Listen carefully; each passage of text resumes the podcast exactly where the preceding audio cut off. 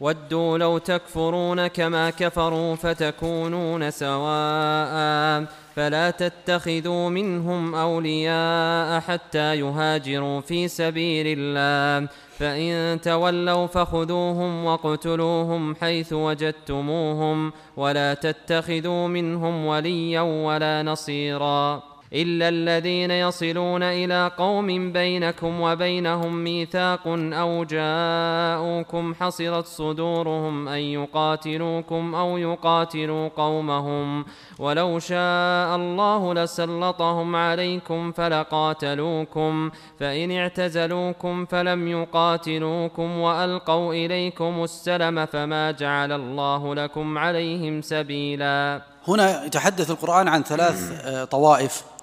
من آه، من الناس.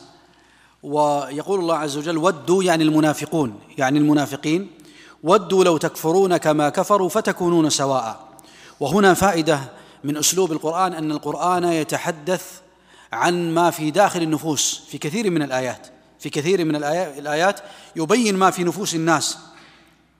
في هذه الآية وفي آيات كثيرة آه، يمكن استعراضها في مواطن أخرى.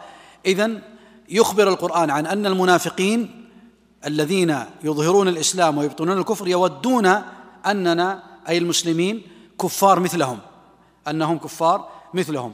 قال تعالى فلا تتخذوا منهم أولياء. هذا الحكم الأول عدم جواز موالاة الكفار المنافقين. وهذا سبق في مواطن آه، مختلفة. وقال جل وعلا فلا تتخذوا منهم أولياء. الجمع هنا هل له معنى؟ لو كان وليا واحدا يجوز؟ لا يجوز وإنما هنا الجمع لمراعاة المخاطبين وإلا فلا يجوز اتخاذ ولي واحد كما آه، في نهاية الآية. ثم قال جل وعلا فلا تتخذوا منهم أولياء حتى يهاجروا في سبيل الله. يعني حتى يؤمنوا ويهاجروا ويعلنوا إسلامهم. لأن هؤلاء المنافقين يزعمون أنهم مسلمون ولكنهم باقين باقون في أرض الكفر ومعاونون لهم. فهؤلاء لا يجوز موالاتهم. فإن تولوا لم يريدوا أن يهاجروا ولا أن يسلموا ولا يعلنوا إسلامهم فخذوهم واقتلوهم حيث وجدتموهم ولا تتخذوا منهم وليا ولا نصيرا. يعني يجوز حربهم وقتالهم.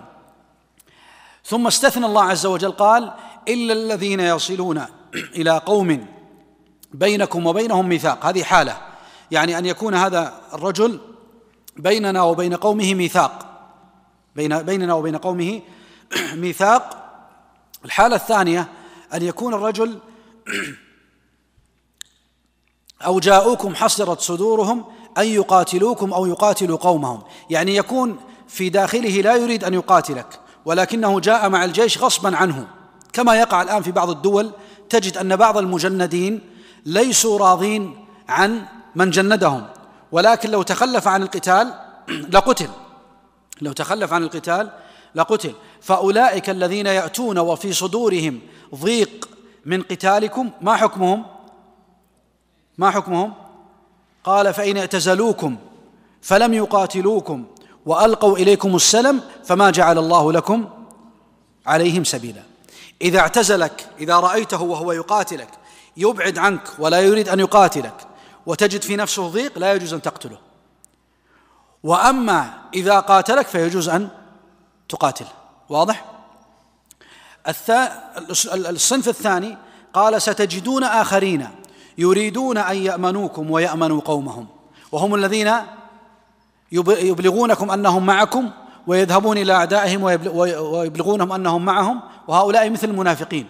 مثل المنافقين قال كلما ردوا إلى الفتنة أركسوا فيها. يعني كلما دعاهم قومهم إلى الفتنة رجعوا في الفتنة مرة أخرى قال فإن لم يعتزلوكم ويلقوا إليكم السلم ويكفوا أيديهم فخذوهم واقتلوهم حيث ثقفتموهم وأولئكم جعلنا لكم عليهم سلطانا مبينا.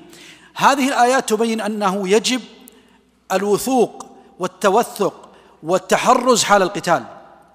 إذا كان القتال خاصة إذا كان بين المسلمين إذا كان يوجد في داخل الجيش الآخر مسلم مسلمون فإنه يجب التحرز من قتلهم لأنهم قد يكونون قد يكونوا مغصوب مغصوبون أو يكون آه، خرجوا من أجل الإكراه أو أو غير ذلك من أنواع الأعذار المعروفة. فإذا لم يقاتلونا أو ألقوا إلينا السلم أو ضاقت صدورهم بنا لا نقتلهم. وأما إذا قاتلوا فإنهم يقتلون.